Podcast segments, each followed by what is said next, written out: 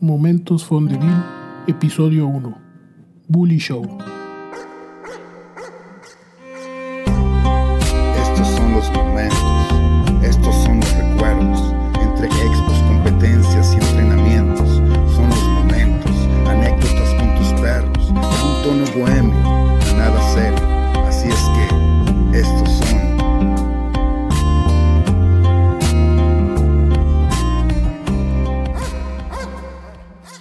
¿Qué tal?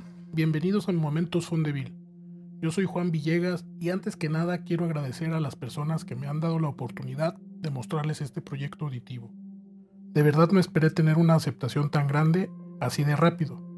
Aunque sé que esto apenas comienza, estoy seguro que falta mucha gente que tal vez esté interesada en escuchar nuestras historias en la canofilia. No tengo cómo agradecer a MC Luca por regalarme el intro de este proyecto. Un saludo carnal, sabes que te estimo mucho y te agradezco más. Empezamos a hablar de uno de los momentos más importantes para la raza American Bully, que son los eventos, en mi opinión personal. El realizar un evento es captar nuevos aficionados que compartan nuestra pasión, llenar de público un espacio y hacerle ver a este público que la verdadera canofilia es tangible en ese momento. Además, un evento es una oportunidad de generar adeptos y posibles clientes para quien desempeñamos nuestras labores dentro de una exposición canina. También debemos aprovechar e invitar a otros clubes a participar, a escuelas de adiestramiento a dar exhibiciones, a instituciones de gobierno para que conozcan el trabajo que se realiza y no seamos en un futuro objeto de ataques. La canofilia se hace día a día, la promoción y difusión de estos eventos.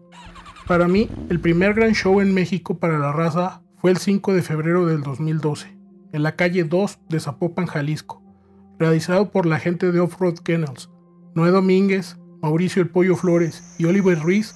También incluido en la organización estuvo el señor Memo Locke, todavía en las filas del ABKC, donde el responsable de juzgar a los ejemplares de manera oficial fue el señor Ron Ramos. Por parte de los American Pitbull Terrier, el señor Rodrigo Marín de Ita.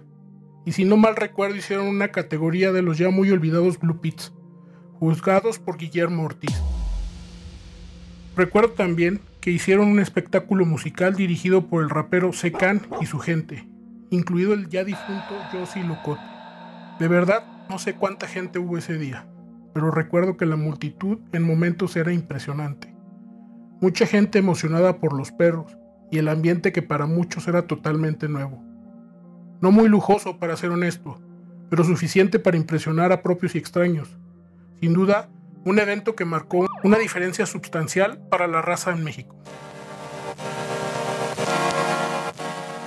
Después de eso, hubo un sinnúmero de eventos a lo largo y ancho de la República Mexicana. En mi memoria, los más importantes han sido los que se realizaron en Guadalajara, comandados por Mauricio Flores el Pollo, al cual le mando un afectuoso saludo.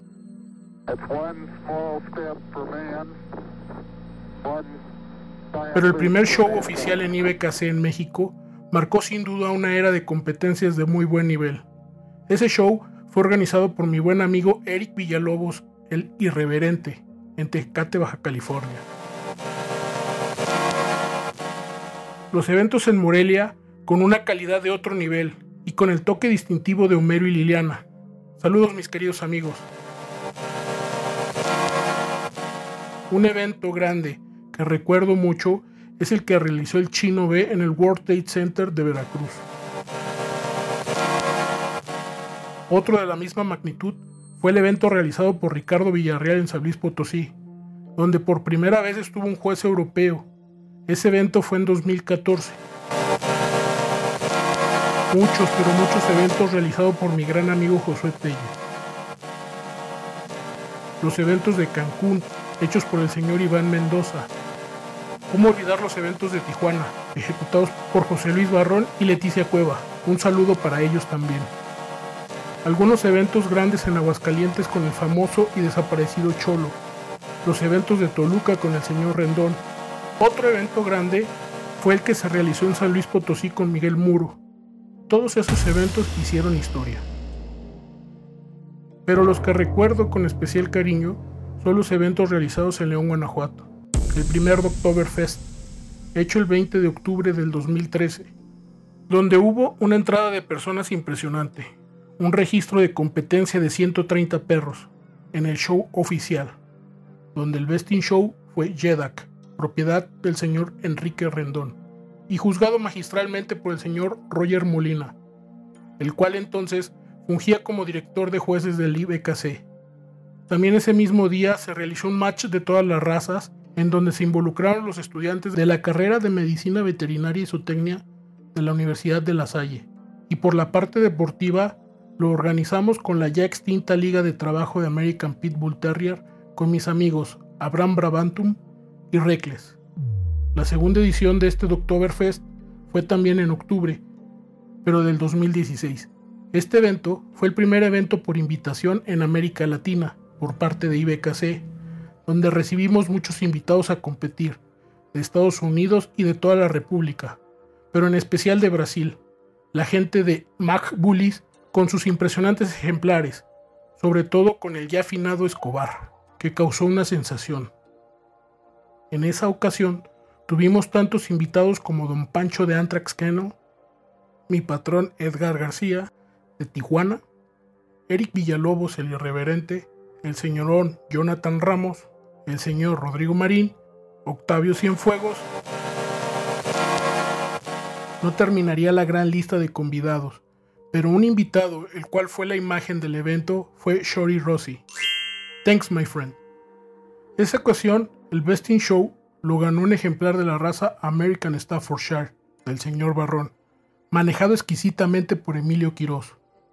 El juez en esa ocasión fue Darrell Quincy.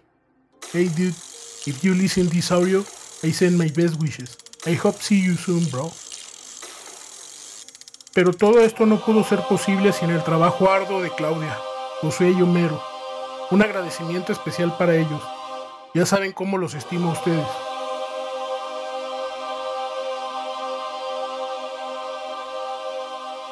Otro evento que llevo muy presente siempre, por la calidad que se manejó, aunque el concepto creo que fue muy adelantado para su tiempo, fue The Perfect Beat Cup, que se realizó un 8 de noviembre del 2015 en Cintermex de Monterrey dirigido por el señorón Mauricio Solís.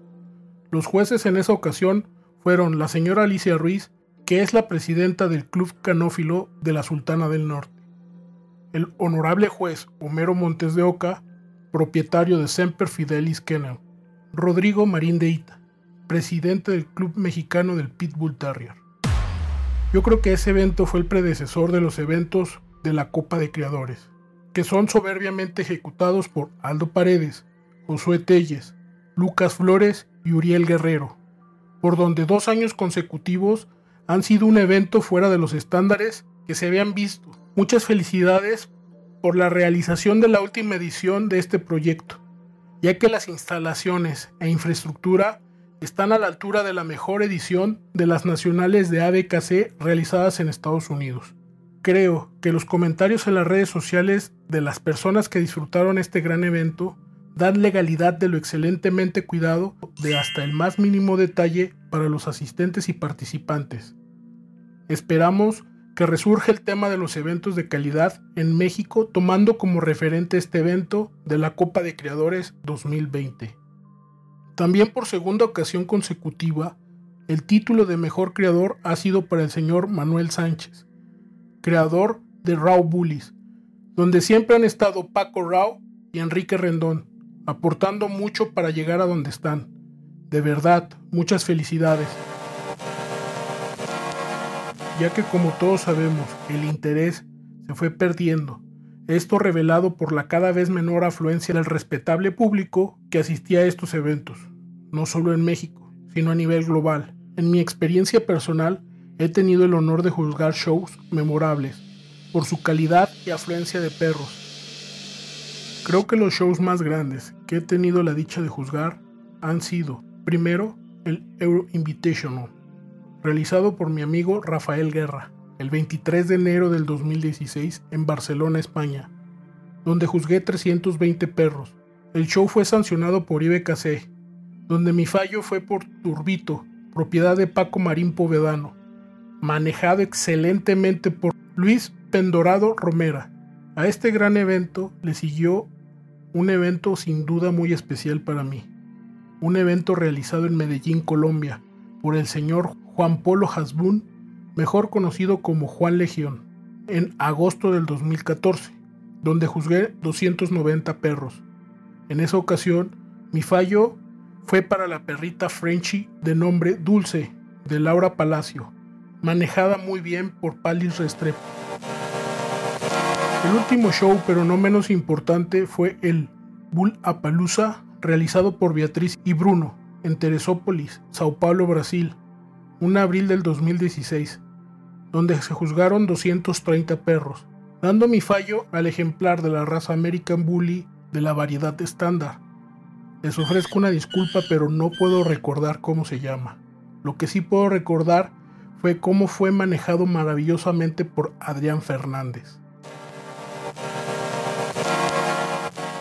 Aprovecho este momento para recordarles que me sirve mucho sus comentarios. Por favor, déjenlos en la página de Facebook Fondeville Lifestyle. Si quieren seguir escuchando más episodios, por favor suscríbanse en su plataforma favorita, ya sea Spotify, Apple Podcast o Google Podcast. Así sé realmente cuántos escuchas tengo y me ayuda a determinar si seguir subiendo o no más momentos Fondeville.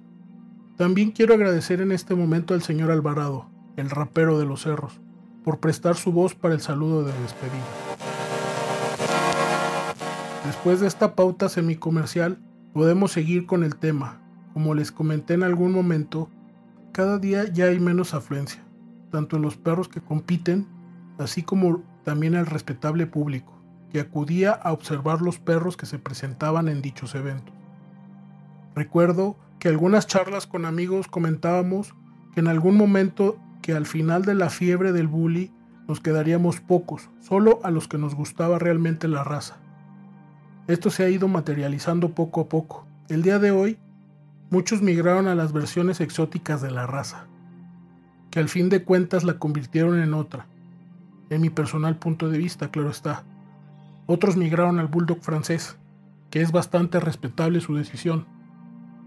Esto, hablando de propietarios y criadores, el respetable público también se alejó al ir siendo más común este tipo de eventos. Yo creo que nuestra euforia de hacer la gran cantidad de eventos que se hicieron en su momento, muchos terminaron por fastidiar a la gente. Otro tanto, la creencia es que las redes sociales nos darían la publicidad necesaria para llenar dichos eventos, y no hicimos lo necesario para llegar a las nuevas generaciones. Y a la vez, a la gente que solo le interesaba observar algo diferente. En mi parecer, creamos una comunidad cerrada, a la cual olvidamos de alimentar con nuevos integrantes. Estos que al ver a los perros que ni siquiera sabe que existen, llegan a emocionarse. Se podría haber interesado por aprender y tal vez inmiscuirse más. Y este a su vez jalar a algún amigo o pariente como cómplice. Con esto mantener el interés en la gente nueva, en las generaciones jóvenes, que tal vez algún día se conviertan en parte medular de la raza, en el futuro. Hoy en día, la gran mayoría de la gente joven en los hoy escasos shows de la raza es familia de los mismos creadores, manejadores o bien los organizadores. Sé bien que no es fácil, ya que si lo fuera, estuvieran abarrotados todos los eventos, y cada vez tendríamos que hacer más shows para cubrir la demanda de los espectadores, pero esto es solo una utopía. Pero yo creo que después de esta tempestad de la pandemia que vivimos hoy en día, las cosas empezarán a tomar un rumbo más consciente de lo que cada persona quiere hacer y a dónde quieren llegar. Vuelvo y digo, sé que es muy complicado, pero también sé perfectamente que no es imposible. Por el momento, solo me queda decirles que se cuiden mucho, que espero que salgamos pronto del caos que ha ocasionado esta pandemia y que pronto podamos juntarnos a disfrutar una buena competencia y generar más historias para poder compartir en un futuro en este proyecto. Como diría Nash, Podéis llamarme Nach, el aliado, el enemigo, el loco, el iluminado, pero yo soy uno más y solo necesito un papel, un micrófono y unas mentes dispuestas a escuchar y a sentir. Solo necesito un día. Saludos a todos, menos a uno.